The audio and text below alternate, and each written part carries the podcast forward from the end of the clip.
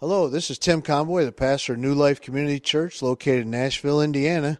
I'd like to thank you for visiting our podcast, and I trust that God will just bless you and encourage you and speak to your heart as you listen to this message.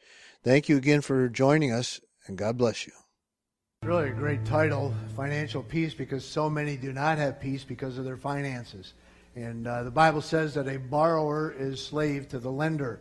And so, you know, we just have to learn how to get out of debt and not be the puppet to the puppet master of those that lend it. And so, you know, this is a great course. I know I've taken it. I've had my kids went through it. Especially, it's a great course before they got married. I said, hey, go through this course.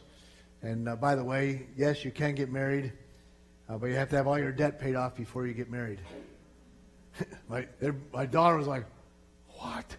We're getting married next year. I said, Guess you better hurry.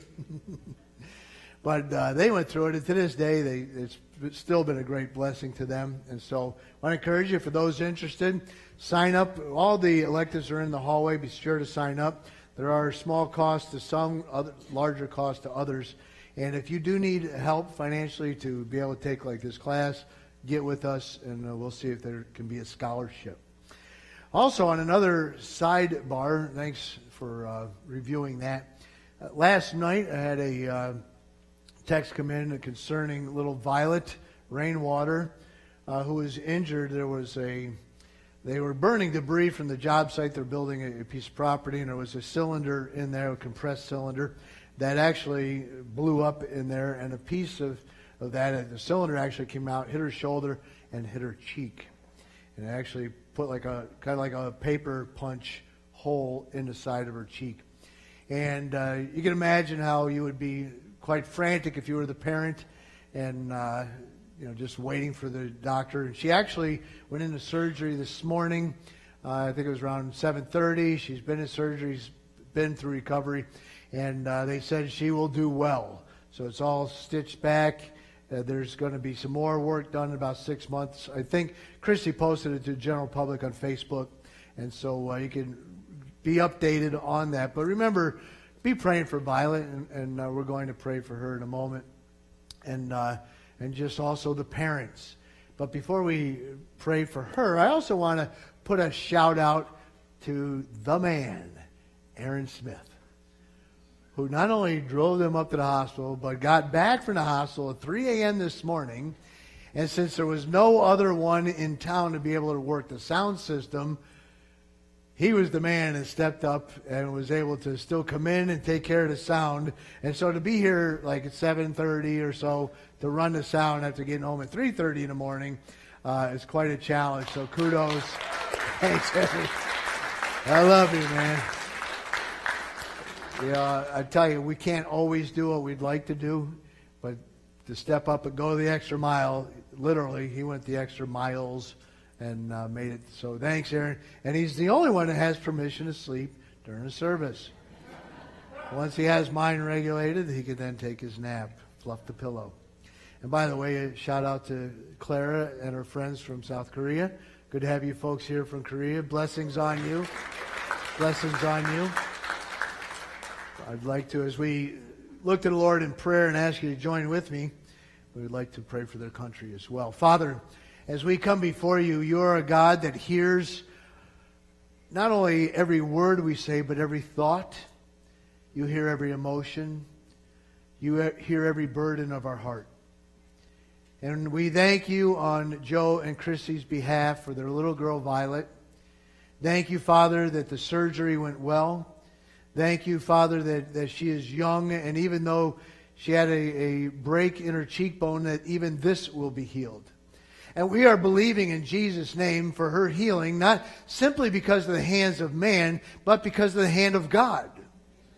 And we ask that she will not have the scarring, that you will protect her from infection, that you will just watch over her and just, just help her, Father, to go through this recovery. Help mom and dad as well as they go through this in the family. I also pray against any emotional scarring that, that or fears that may be laid upon her. That Lord, she would just come through this and she would look back and even the parents would look back and say, God's hand was in it. We bless you, Lord, for protecting her from losing her eyesight. or for any worse damages, dental wise or otherwise. So, Father, we bless you for just her protection, and we bless you for her healing. We lift the rainwaters to you today, and I thank you for friends like Aaron and the Smiths to just come alongside and be there for them, and even also be here for us this morning. And Father, we want to pray for our friends with us today from South Korea. And we pray for the whole Korean peninsula. I pray for Kim Jong un, and I pray, Father, I pray for this man's salvation. I pray that somehow you will get the gospel to him, that he would accept Christ as his Savior, that his whole demeanor and actions and direction of his heart will be changed to a different direction. But Father, we pray for safety for people on that peninsula. We ask, Lord, that you will just bring peace to an area that is in turmoil right now. And I'm sure there are many fears there, as there are even in our lands concerning the events there in Korea. So, Father, I just pray for this family that's with us, this couple with us, and I pray into their lives the peace of Jesus. I pray into their families the peace of Jesus, and I pray into their country the peace of Jesus. We just thank you for what you are doing. We thank you for what you're going to do. And in Jesus' name, we believe you could do great things here and at a distance, Lord. And so we love you, we bless you, and we invite you right now to meet with us during our service. Speak to us from your word, we ask, and we pray these things, believing in Jesus' name. And we all say together, Amen and amen and amen. Amen. Keep praying for these issues. They are not beyond the Lord's control. Amen. Do you believe the heart of the king is in the Lord's hands? and he can turn it whithersoever he desires. Says he can turn it like a river. He can handle it. All right, we are going to be in a very unusual book today called the Book of Acts, chapter 18. I looked at chapter 18 and I said, boy, you know, in these ending verses, there's only 10 verses, but there's like anywhere between 4 and 40 sermons still in here. But I said, Lord, you hit the fast forward button on your remote, and I can see it in the text, so I shall hit it on my remote.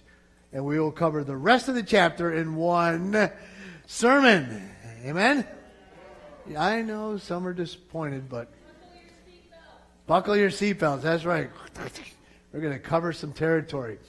Now, we're going to pick it up in verse 18. And I say the Lord fast forwards because in six verses, yes, six verses, he will cover thousands of miles and many months. He will complete the second missionary journey, and he will start and be a good third of the way through the third missionary journey in six verses. And so he's going to cover some territory. So follow with me, starting in verse 6 or verse 18.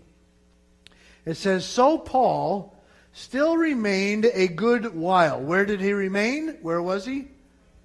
Corinth. That's right. He's in the city of Corinth. He stayed there a good while. His whole term, a year and a half. Then he took leave of the brethren and he sailed for Syria. And Priscilla and Aquila were with him. Remember, they were tent makers in Corinth where they met Paul, came alongside, and preached the gospel with him. And it says he had his hair cut off at Cenchrea. Not Sangria. Could have the same effect, however. He had his hair cut off at Cenchrea, for he had taken a vow. Okay, real quick. I mean, I could drill down deep, but we're not going to. What's all this about? Why, why does the Lord mention his haircut? Which is kind of interesting. I mean, Reeve likes it. You know, he cuts hair. He's like, yes, I love these haircut verses. But why does he mention it? Because Paul was under apparently some kind of vow. And under a Nazarite vow, they would grow their hair long, and in their culture, their hair was to be the length of Caesar's. So they could look at a coin and say what Caesar's hair length was. And under Roman law, men had their hair length at length of Caesar, unless under some religious law, like a Nazarite vow. John the Baptist uh, would grow his hair out. He was under a Nazarite vow. Samson, under a Nazarite vow. You remember that guy? Samson. You remember Samson? Long hair, got a cut. Okay. So at the end of the vow, because they would say, something's different about this guy. Uh, he got the shoulder length hair, he's rocking it, long hair. And uh, they say, Must, what is it about you? Why aren't you like all the other Roman citizens? The reason being, he says, I'm under a vow. And then at the end of it, he would not be like Caesar. He would then shorn it off. He'd cut it right down. And so when he left Corinth, he probably didn't want to shock everyone in Corinth, so he waited till he left, got to Cenchrea, and then cut all his hair off and then he'll go to Ephesus. So it's interesting that the first and only time they ever meet Paul is with no hair. And then they're going to meet him a little later. He's going to show up with hair. And they're probably going to say, Who is this guy? Oh, he sounds familiar. It will be Paul. So he's finished his vow. He gets his hair cut. We all good there? You say, Well, what was his vow? You want to know what his vow was? I have no idea. Whatever it was, it wasn't important enough for us to know, so God doesn't tell us. Verse 19. And he came to Ephesus, and he left them, Priscilla and Aquila, there. But he himself entered the synagogue and reasoned with the Jews. So he's in Ephesus long enough on a Sabbath, goes into the synagogue. When they asked him to stay longer with them, he did not consent. Translation, he said, No, I can't. But took leave of them, saying, I must by all means keep this coming feast or festival in Jerusalem. But I will return again to you, God willing. And he sailed from Ephesus. And when he had landed in Caesarea, which is northern Israel, and gone up, that's Jerusalem is elevation is up, so even though he's traveling south, he goes up to greet the church in Jerusalem, and then he went down from Jerusalem to Antioch up near uh, what we know as southeast Syria. After he had spent some time there at Antioch, he departed and went over the region of Galatia and Phrygia in order, in other words, in sequence, strengthening all the disciples. So you see, we just covered a lot of territory. We covered thousands of miles. We covered hundreds by sea, hundreds by land, and months have gone by, and some even believe years have gone by. However, for our understanding, I want to just jump through our maps. We love maps, right? Yes, because they help us to visually see what was going on. Paul's first missionary journey looked a little like this. Well, not a little, looked just like this. Far right was Antioch, and he sailed down to the island of Cyprus with Barnabas. And then they went north into uh, the area we know today as Turkey. He landed in Pergama, went up to Antioch of Pisidia. He then went down to Iconium, Lystra, Derbe, and then home. And so, and he actually went back the same route. It was on this trip when he's in Lystra uh, that Timothy will be saved. He's a young, probably a teenager by this time. Uh, he'll get saved during this trip. When Paul comes back on the second journey, uh, it'll be about five years later, and then Timothy's going to join the group. So his first trip, he went up this way. Second trip, he started there where the circle is. That's Antioch. And we have followed Paul across what's now modern day Turkey. And that green area, remember that's Galatia. We saw that he'll go through Galatia again.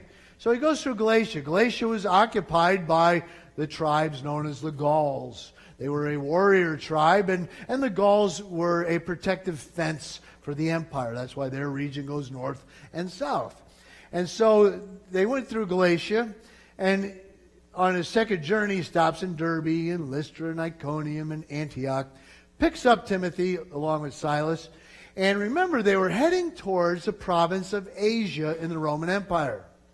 But the Holy Spirit forbade them from going to Asia. Remember that?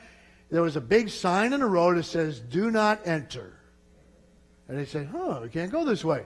So they went straight north. And they said, We'll go into Bithynia and Pontus. And they went straight north. And the scripture says that the Lord forbade them to go into that region as well. So they're trying to discern the will of God, and, and the Spirit is leading, and they go here, and it's a dead end. It seems like, oh, well, let's go this way. And then the Lord says, Nope, it's not this way. And then they go, This go this way. So they traveled due west to the city of Troas. And they, they ran out of land, so that's where they stopped. Here we are at Troas. And at Troas, they meet a man named Luke. Luke is the one who wrote the Gospel of. You guys are awesome. He wrote the Gospel of Luke as a letter to his friend. And he says, here's the genealogy of this Messiah named Jesus, and here's his ministry, and here's his death, burial, and resurrection. And he sent it off to, to his friend Theophilus. And then he wrote a second letter to Theophilus, known as the book of Acts, which is what we're reading. This was his second letter he wrote, saying, you know, here's the Acts of the Apostles after the resurrection of Jesus Christ. So when you take the Gospels, you take the book of Acts, now you have the history of the early church, right? From the birth of Jesus to the end of the book of Acts. So they picked Luke up, Troas, sailed across into Europe, first time in Europe, and they were in the city of Philippi. Remember Philippi? The demon possessed girl gets delivered. Her owners are mad because they lost her business. They take Paul, they put him in prison. They beat him. Then they find out he's a Roman citizen. They're like, uh oh, Roman citizen. Sorry about that. Let him go. Told him, please leave town. He leaves. He goes down to Thessalonica. Remember that? Thessalonica is like the top left corner. And in Thessalonica, he preached the gospel. Some of the Jews liked it, some didn't. The ones who didn't went to the market, got evil men to create a riot, and chased them out of town. He then sailed to the top left point, Berea, or walked. The Bereans said, Hey, we like your message, but these rioters from Thessalonica are here, and chased them out of town in the top. And they came all the way down to that zigzag on the bottom. Went to Athens and then went to Corinth. Matter of fact, let's zoom in in that area. Aha, just happened to have circles around both areas. To the left is Corinth and Cenchrea. You see that? So they were in Corinth for a year and a half. They walked down to Cenchrea, caught a ship, sailed over to Ephesus on the right. That's in that circle. Now notice that he now lands in Asia where the Holy Spirit before would not let them preach. So at the beginning of the trip, they couldn't go there. They had to skirt around and come in the front door. And so they come into Ephesus. Now, if you notice these little yellow dots, I don't know if you can see them around the cities. There's cities all throughout this area peppered here. What's interesting is Timothy will be a pastor at Ephesus for a period of time. But then one of the apostles is going to be end up being the pastor of the church at Ephesus. His name is John. He will he was the youngest of the apostles and will be the oldest apostle. John will be the pastor at Ephesus until such time that the Romans get mad and put him into the dungeon. Where do they put him into a dungeon at? Patmos. See Patmos there at the bottom? P A T M O S.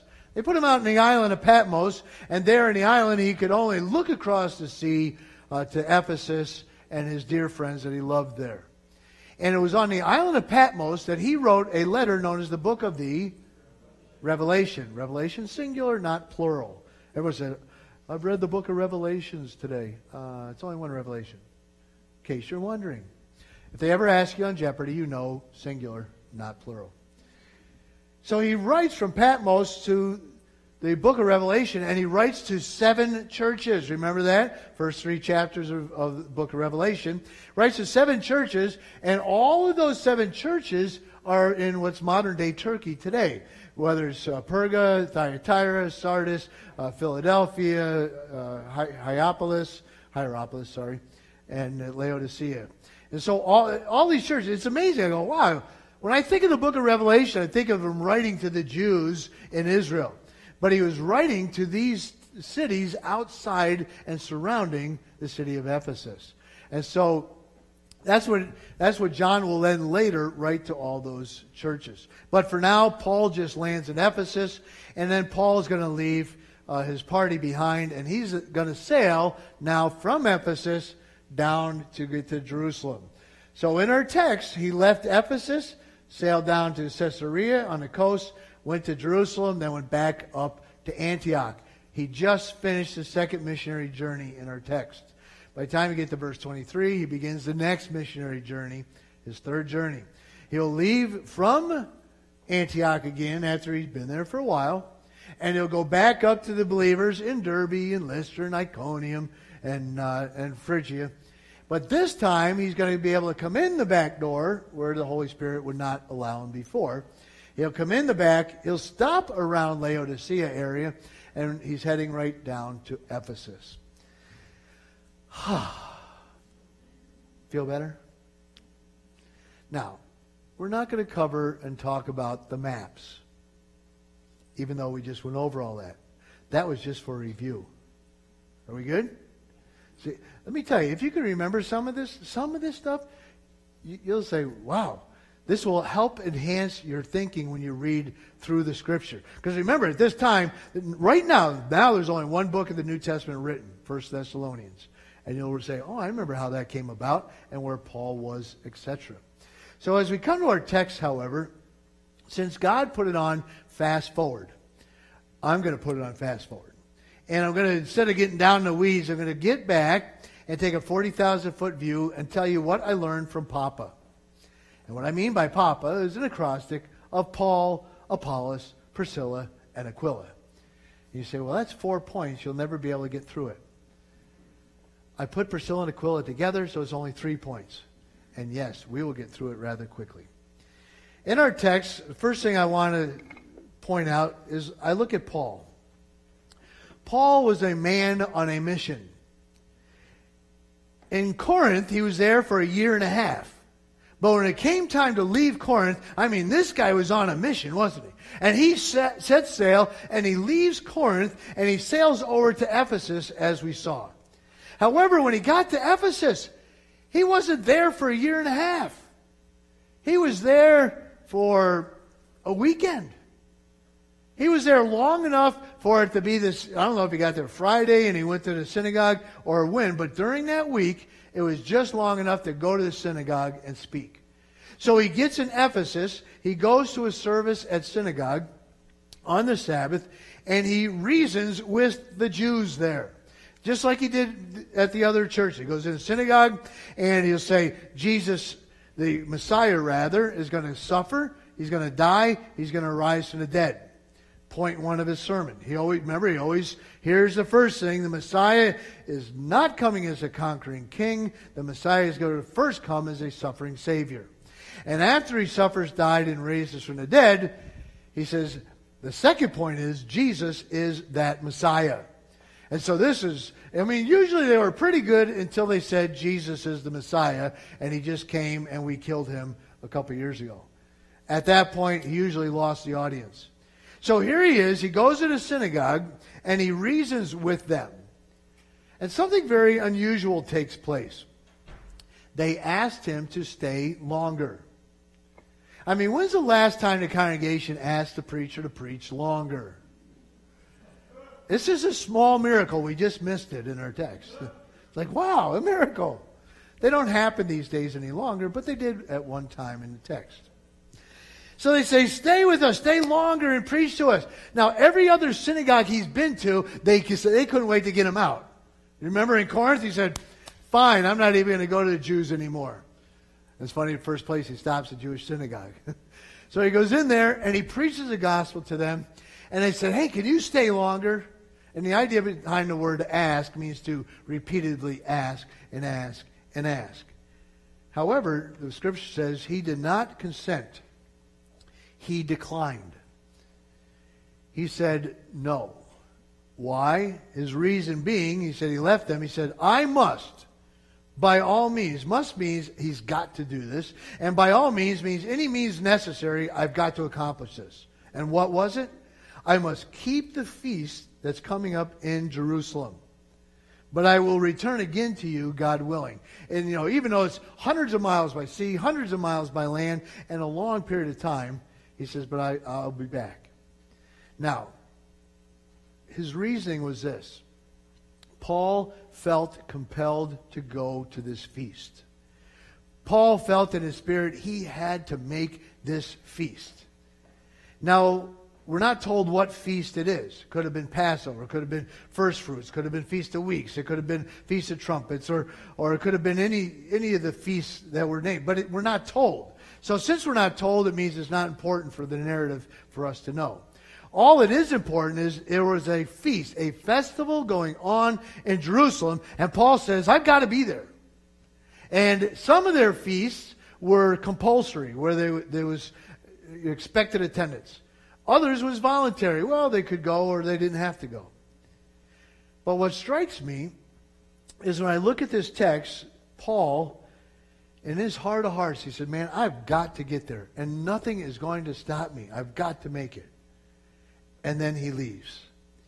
Now, what do I learn from this? It's simply this be yourself without judging others for not being like you. You say, well, what do you mean by that? Why would you why would that be your takeaway? Because where was he speaking? A synagogue. Who do you find in synagogues? Jews. What festival was he going to Jerusalem to participate in? A Jewish festival, a feast. So he tells his fellow Jews, he says, I can't stay. I've got to make it to this feast. I've got to be down in Jerusalem to make it to this festival. Now, all these other guys just said, yeah, yeah, we need to leave too. Here it's almost getting time to go. But you hear nothing about them joining him, nothing about them going to the festival. But Paul says, you know what? I got to do it.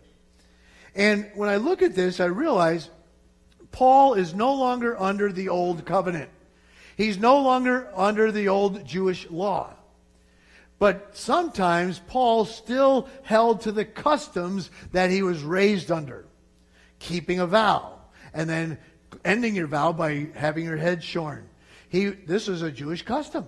And yet he, he, he carried it out. He practiced that custom sometimes. He also practiced going to the feasts in Jerusalem.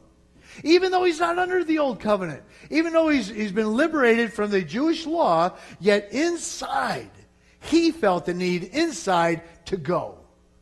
And so, guess what? He went. But he did not shame the others for not going. He did not put them down for not participating. It's interesting. He will write to a Gentile church in Colossians uh, chapter 2, verse 16. And he'll say to them, So let no one judge you in food or in drink. Don't let anyone judge you about what you drink or what you eat. Or regarding a festival. These are the feasts in Jerusalem. Or of new moons, or of Sabbaths, worshiping on the Sabbath. He says, don't let anyone judge you, whether worshiping on the Sabbath, or recognizing the new moon, their, their calendar cycle, or the festivals in Jerusalem, or your dietary practice. So it's interesting. He writes to these Gentiles, he says, Don't let anyone judge you in this area. Wouldn't it be nice if you could prevent people from judging you? Because that's what it reads like, don't let them judge you. I don't want them to judge me, anyways. But what's interesting, let me tell you something. People are going to judge you no matter what. Right? And aren't you glad I'm talking about people at other churches? Aren't you glad that you never judge anyone? People are going to judge you on your practices and what you hold to. And what I find interesting is in the text, he says, Don't let anyone judge you on this. Now, he, you can't stop someone from judging you. But what you can stop is you receiving that judgment. And you taking that judgment upon you. And now you're under this a spirit of condemnation that says, wow, yeah, I guess you're right. Man, you know, that was, that's pretty bad. Have you ever been judged by somebody? Any of us? Anyone? Have you ever judged somebody? Is it chilly in here? Okay. We may want to check your temperature. When my nose is cold and wet, means I'm healthy, but it also means that it may be chilly. Someone might check that temperature for him. Has anyone ever judged you? Hmm. I remember somebody judged me one time and it was in a it was a very convenient area. It was right in the middle of the grocery store. I was in line, and I was like the second one from the register when they pulled me aside and said, "Pastor, I really need to talk to you about this." Okay, and this was literally in another state, and, and it was years ago. Years ago, it was '90s. But he called me out on something that was very critical. As a matter of fact, it had the potential of keeping someone out of heaven. And uh, he, this was on me. And this was my problem. And I am causing this. And because of my action, this person, these people may not ever get to heaven. What, pray tell, could be so severe that I was doing that I had to be called out on at the grocery store? It was the fact, no, I wasn't buying beer.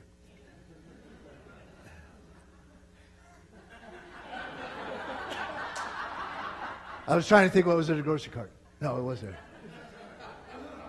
Well, you know what I got called out on? Because I had a mustache. I'm not kidding you. And he went down with all the statistical evidence of how many people in Florida are lip readers.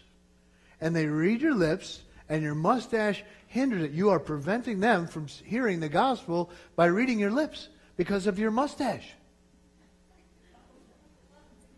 I probably had a bewildered look on my face, thinking, What?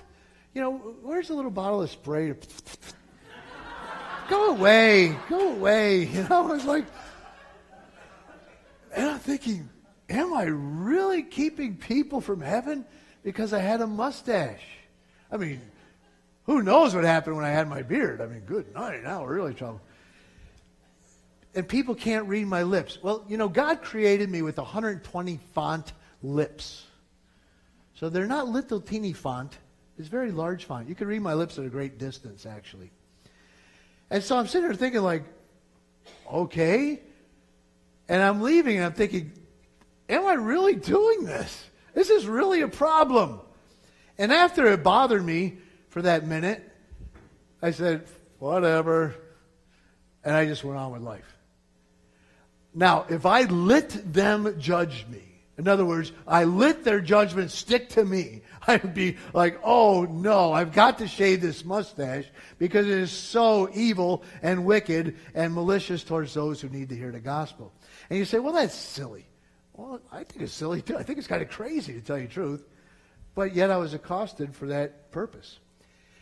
And the question is, am I going to receive that?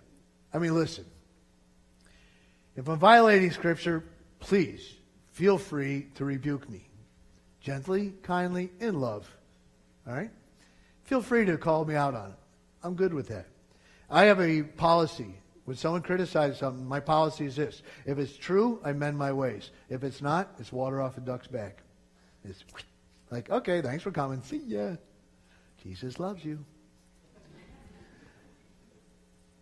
But what I learned from Paul is that he had belief in his heart and he had to go there. And it was okay. But he had to be himself without judging the others for not being as he was. You see, friends, we cannot expect others to do, to believe, to act, or to like everything that we do, believe, act, or like. Everybody's different. It's called individual soul liberty. Each of us individually stand before God as an individual. I do not stand before God uh, based on what you guys believe and how you guys walk before the Lord. I will stand before God based on how I walk before the Lord and I respond to His Spirit by myself. And you guys don't have to answer for me. Amen? You're like, yes. That's why you don't have mustaches. I understand. But the thing is, I can't expect others to have this same burden. Like Paul had this burden, he had to be there. And he says, But you know what? My burden, I can't expect you to have that. God will show you, God will lead you. Let God do, be God. Lesson one be who you are before God without judging others. Lesson two it's okay to say no sometimes. Over and over, they asked him to stay, and he could not stay. And, and even though they, I mean, this is pretty wild. Every other synagogue he is chased out of. This synagogue, when he's got to leave, this synagogue goes, oh, no, don't leave, don't leave. Stay here longer. Now, if you were an evangelist like Paul, you'd be like, what? Stay here longer? It's like throwing red meat to a dog. It's like, yeah, I'll stay here longer. But he's like, no, I can't. I've got to go to this. I've got to take my leave. And he simply bowed out. You see, friends, sometimes some of the hardest things to say is no, or no, I cannot, or no, I can't, cannot right now. Now, for those in other churches in other states that are spiritually lazy, it's not hard for them to say no. You need someone to serve the Lord in whatever ministry? They go, no, not me. Nope, nope, nope, nope, nope, nope, nope, nope, not me. This is very easy. For the spiritually lazy, it's easy. But for others, if your heart's in something, Paul's heart was in this. Paul's heart was all about, he was passionate about sharing Jesus. And he was all in. And so you can imagine how hard it must be to say no to something you're passionate about. But sometimes we cannot do everything. Sometimes we have to say, you know what? I'm just not able. And you know what? That's okay. Sometimes it's ministry related. Sometimes it's work related. Sometimes it's just your neighbor maybe asking you to do something and you just can't do it. Let me tell you something. It's okay sometimes to say, no, I'm sorry, I can't. And to be at peace about that without having a guilt trip because sometimes, if you're anything like me, I don't like to let people down. I don't like to disappoint somebody. I don't like to say, nah, I can help. I can't help because you know what? My nature, it's my nature to want to help. If I can help, I want to help you. And so for to say no to something is very difficult. I mean, I, I thought about shaving my mustache to that guy. I said, oh, maybe I better shave my mustache. But the Lord said, What? I had a beard. Don't worry about it. I said, Okay. But we need to realize sometimes it's okay to say no. Don't let your view of your image in someone else's eyes dictate how you walk before the Lord. Let the Lord dictate how you walk before the Lord. If the Lord wants you in Jerusalem, you go to Jerusalem. You, if they want you to stay and the Lord wants you to go somewhere else, you say, sorry, I can't do that. And you take your leave. So, first of all, first lesson from Paul, I learned to be yourself without judging others. Secondly, it's okay sometimes to say no. And thirdly, don't commit yourself past the Lord's will. Do not commit yourself past the Lord's will. It's good to make plans. All of us should make plans, right? If they say if you don't if you fail to plan, you plan to fail, or, something like that. Glenn probably knows it, you know. So if you don't make your plans, you're going to fail. But make all your plans contingent on the Lord's will. It's a good thing to make plans, right? And you want to get this done, you want to get that done, and you make your plans. But you notice the caveat. Paul says, I will be back, I will return, God willing. He says, all my plans are contingent on the Lord's plans. Why? because I don't know what tomorrow's going to bring. Matter of fact, James will write about this. James will say, Now listen, you who say, whoever it is that says this in his day, today or tomorrow we will go to this or that city. Spend a year there, carry on business, and make money. So whoever says, Here's our business plan, here's what we're going to do, he says this. Why do you not even, why? Do you not even know what will happen tomorrow? Do you know what's going to happen tomorrow? How many know exactly what's going to happen tomorrow? Anyone? We don't know. We think we know, but we don't know. He says, What is your life? It is a mist that appears for a little while and then vanishes away. Our life is, no matter how long we live, even a hundred some years, it's only a, it's a vapor, and it's gone. And then he says this instead, you ought to say, if it is the Lord's will, we will live and do this or do that. In other words, if God wills, if it's His will, then this is my plan. Here's my plan. I want to go to this city and I want to do business and I'll be there for this much time. I have, I have to make my plan and make my hotel arrangements and get my car rented and make my flight arrangements. I got to make my plan.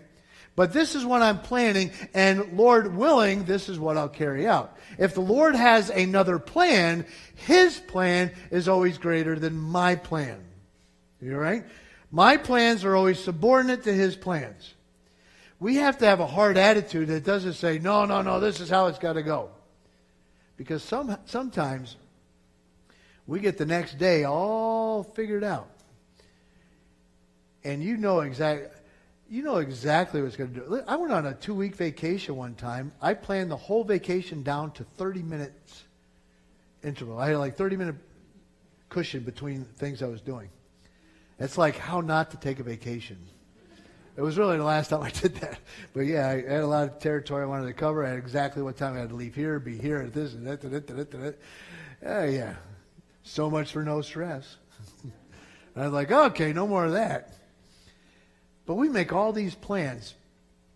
But the crazy thing is, we never see the things that can interrupt those plans. And oftentimes, what I call yesterday's fantasies don't match today's realities. So yesterday I had all these fancy, What tomorrow is going to be like? Oh, it's going to be great. And then tomorrow comes and the reality of the day did not match what happened, what I fantasized about yesterday. This is what I'm thinking, oh, it's going to be about this. And yet there were things that came into the day that I had no idea. Some good, sometimes bad. Let me tell you something. When you plan your day, you usually do not factor in the bad, especially if you don't know about it, right? You don't say, well, tomorrow I got to go to this city or that city, but at 1.30 I'm going to have a flat tire. And oh, during that flat tire, I'm going to praise God that I didn't have this accident or that happen. I'm just going to thank Him for delaying me. And then when I get home, I'm going to find out that the wash machine hose broke and flooded my utility room. We don't have those in our plans, do we?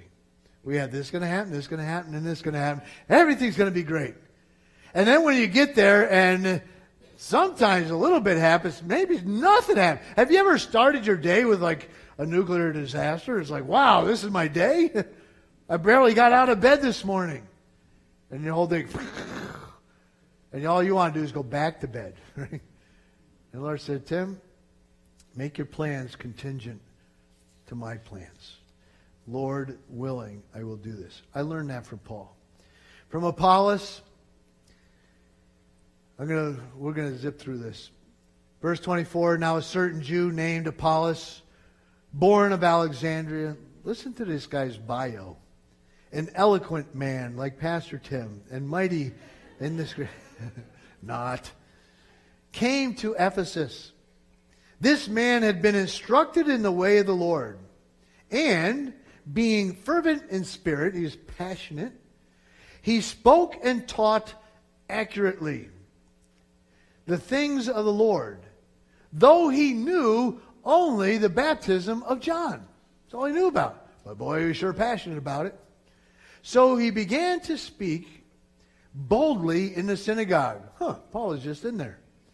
When Aquila and Priscilla heard him, so they were in the synagogue listening, they took him aside quietly and explained to him the way of God more clearly. So in the synagogue, they're hearing this guy speak. They're like, hmm. Synagogue's over. Can we talk to you for a minute? and off the side they went. After explaining the way of God more clearly, verse 27, and when he desired to cross to Achaia, that's where Paul and them just came from, the brethren wrote, exhorting the disciples to receive him. Interesting, the first letter to the Corinthians was written by Priscilla and Aquila and the believers, even though it was not part of the canon of Scripture. They wrote a letter and said, hey, this guy Apollos, yeah, he's okay, he's good, receive him. And when he arrived, he greatly helped those who had believed through grace. Man, they believed not through works, but through grace. And Apollos is right there helping them out. And verse 28 For he vigorously refuted the Jews publicly. Not just inside the four walls of the synagogue, but out in the streets. He refuted the Jews, showing from the scripture that he was mighty in that Jesus is the Messiah, the Christ. Wow. I mean, I look at this text, and actually, the first, first lesson I learned was this life goes on even when the great apostle Paul is off the scene. The great apostle Paul is there and he's gone, and yet life still went on there. Ministry still went on. People are going to come and go, and they have for centuries, and God's work keeps continuing. But the second thing I do is I see a guy named Apollos. You talk about a guy that had it all together. He was a Jewish man. He's from a cultured city, Alexandria, Egypt. He was a eloquent man. It literally means a gifted speaker. He was a skilled orator. Uh, history tells us that people would rather listen to Apollos preach than they did the Apostle Paul. That's quite a feather in his cap, don't you think? They're like, man, they like this Apollos guy. Paul speaking today? Eh, I'll be a little late. Don't worry. Oh, Apollos is there. I'll be early. So he was gifted speaker. He had a mastery of the scripture, as we know it, the Old Testament. He mastered the scriptures and could argue from the scriptures. He was well traveled, been to Egypt, Ephesus, now Corinth, Verse 25, he was knowledgeable in the way of the Lord. He was passionate and fervent about God. He taught accurately. Verse 26, he was fearless and bold. Verse 28, he was tenacious. He vigorously refuted them. I mean, this guy was committed to God. When you look at his bio, when you read his resume, you, you say, wow, first of all, this was a type A personality. What do you say? I mean, this guy, boom, boom, boom, boom, boom, boom, boom. And he had it all together, and he knew this and this and this and this, and it was all this in a bag of chips. You look at Apollos, and I mean, you're like, wow, what a resume. Have you ever been intimidated by guys like Apollos? it's like, man, that guy's got it all together. I don't, I don't even know how to spell baptism, and he could preach about the baptism of John. and yet, when you look at his greatest quality and all these things mentioned about his quality, what strikes me is his greatest quality was never listed in his bio. And you know what his greatest quality was? He had a teachable spirit as eloquent a speaker as he was, as knowledgeable about the Old Testament as he was, as, as passionate he was about the baptism of John, the greatest thing was he had a teachable spirit. If he did not have a teachable spirit, he would have been passionately incomplete. He would have been passionately incomplete in his message. And yet, he did not reach a point where he thought that he had learned enough that he's, okay, here's where I'm at, and I'm not moving from here. He knew there was more room for improvement, more room in his game. And so, with his teachable spirit, he was willing to adjust and learn new truths. Now, think about this. All he knew was the baptism of John. How long ago had John preached his message, which was repent for the kingdom of God is at hand? How long ago? It was like over 18 years ago. Think about it. This guy was up in Jerusalem. He heard John the Baptist, and John said, The kingdom of God's at hand. He's like, Yeah, we need to repent. We need to be ready for the kingdom of God to start. And when he left Jerusalem and went back down to Egypt, he still remembered that message. And he preached it fervently all through Egypt. Repent, the kingdom of God's at hand. And he's been repent, re- preaching this same sermon for 18 years. You thought I was a long time in Acts. He had one message, 18 years. He preached the, about the baptism of John. And he, you think this guy was committed to this message? Yeah. 18 years he's been at the same theme. And at the end of that sermon that day, when Priscilla and Aquila said, Can we talk to you for a minute? And they said, You got the first half. Yes, the kingdom of God is at hand, but you didn't realize because you left town that the king actually came. And his name is Jesus, and here's how he fulfilled the Old Testament scripture. And while he was here, he fulfilled the scripture, and the lame walked, and the blind received their sight, and the dead were raised to life. And he actually went to a cross, and he died for your sins, and died for my sins. But it didn't end there. The Messiah raised from the dead according to the Old Testament scripture, and the Messiah's name is Jesus. Could you imagine preaching the baptism of John for 18 years and now you hear this? And you're like, whoa, where did this come from? Now, if you were really staunch in your belief system, you would say, I have no room for any more truth. I'm staying right here. And he would have been passionate about an incomplete gospel. And yet, when he heard this, he was so convinced of the truth by the Spirit of God that by the time he got to Corinth, he sailed across the water. What did he do? He refuted the Jews openly, right out of the scripture, about the baptism of John? No, about Jesus is the Messiah. His total sermon, he got the second sermon now. He goes, good, this can last me a lot more than 18 years now. and so he got the point two of his message. Get ready, the kingdom is coming, repent. Here's the Messiah. His name's Jesus. And man, he was fervent about it. And I look at this man, and I said, that's what I need. That's what we need. We need to have a teachable spirit to be able to receive the truths. And, and sometimes, friends, sometimes we can be saved a long time. And we can look back when we gave our life to Jesus and we say, right there, man, that, that's what I believe. Everything right. Now, the, as far as the gospel, there is no more gospel. Amen? Death, burial, resurrection Jesus. But as far as spiritual truth, if we are not continually learning, we have gotten a spiritual rut and you think that you have all the answers, and you do not. I don't know how many decades I was into preaching before I learned, wow, you know what? There's other dimensions to this that I did not know and understand, and I learned it more fully, and I embraced it and accepted it in my heart. And I said, Amen. But if I'd have stayed right there, say, no, no, no, no, no, I learned this right here, right then, and I'm not moving beyond that, then we do not have a teachable spirit. Paul told Timothy in chapter uh, 4 or 2, 2, verse 2, he said to Timothy, The things that you, Timothy, have heard from me among many witnesses, commit these to faithful men, men generic, like men and women, who will be then able to what? Teach others also. He says, You learned it from me. I learned it from someone. You learned it from me. Now you take it and teach someone else and find someone that's faithful. If they're not faithful, they care less of what, what you teach them. He said, but you, you find someone that's faithful and then someone who's able to then take that and teach someone else. So you let the cycle perpetuate. I call it the Lord's looking for fat Christians. Faithful, able, and teachable. Get out there. But if you're not teachable, then you won't teach others. What did I learn from Priscilla and Aquila as I close? Simply this. Much more is accomplished with a gentle spirit than a judgmental spirit. The first time we saw Paul didn't judge the others for not going, it was his personal conviction. But here, Priscilla and Aquila, they heard Apollos preach. They knew he only had half the story. But they didn't judge him. They didn't criticize him. They didn't talk about him afterwards. They didn't look down upon him like, well, he's only got half the account. They didn't look down upon his lack of understanding. But instead, without a judgmental or haughty spirit, as if they had all the answers, they took him aside and explained the scripture. Boy, that's important. Take him aside. They allowed him to save face. They didn't say, hey, you up there preaching, that's not right. You don't even know half the story. They allowed him to save face, and they did not publicly embarrass him.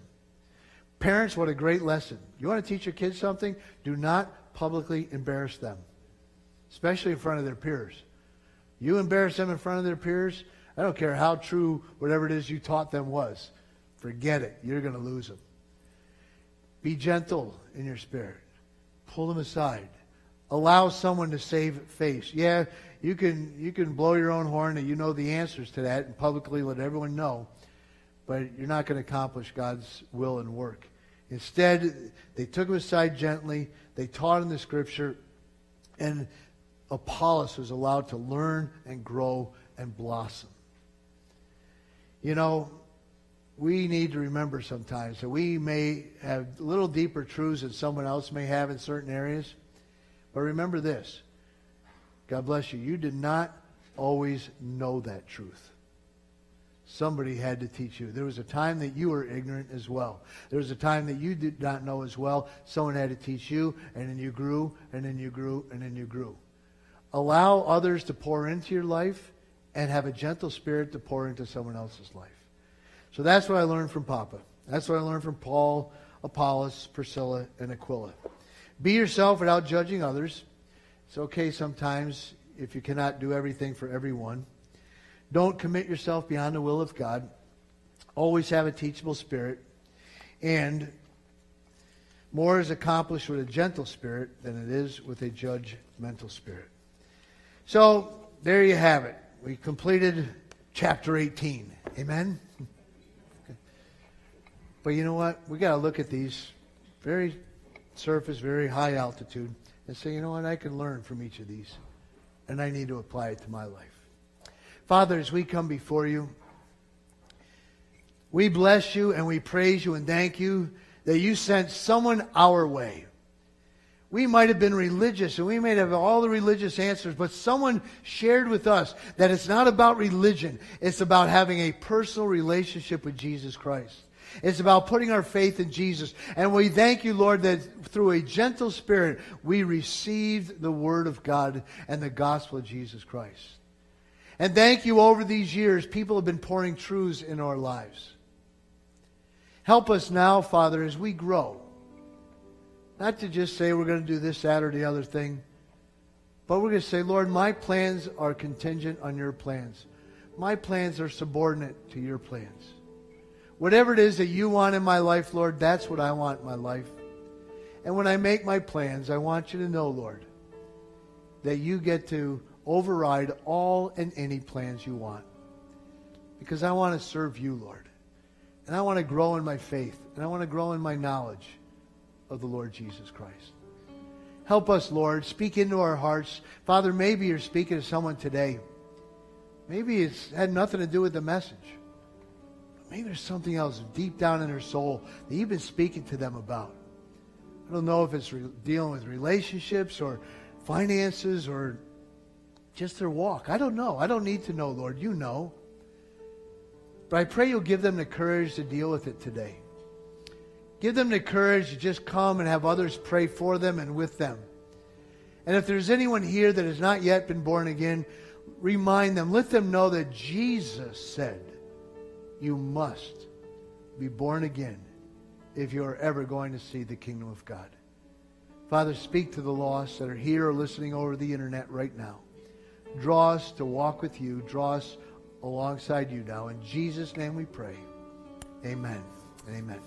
Stand with me as we close. Maybe the Lord's speaking to you. Our ministry team's going to come. If you need prayer today, you come. Just come right now. People are here. They're going to pray for you. If you need healing, let us pray for your healing. You need help and strength in whatever area, you come. You come. Let us pray for you.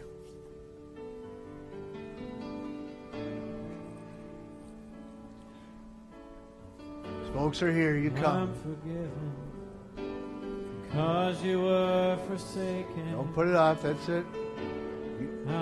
Hey, we have not because we ask not. So let's ask. Say, Lord, here's what I need. Folks are coming. You come. Let us pray for you.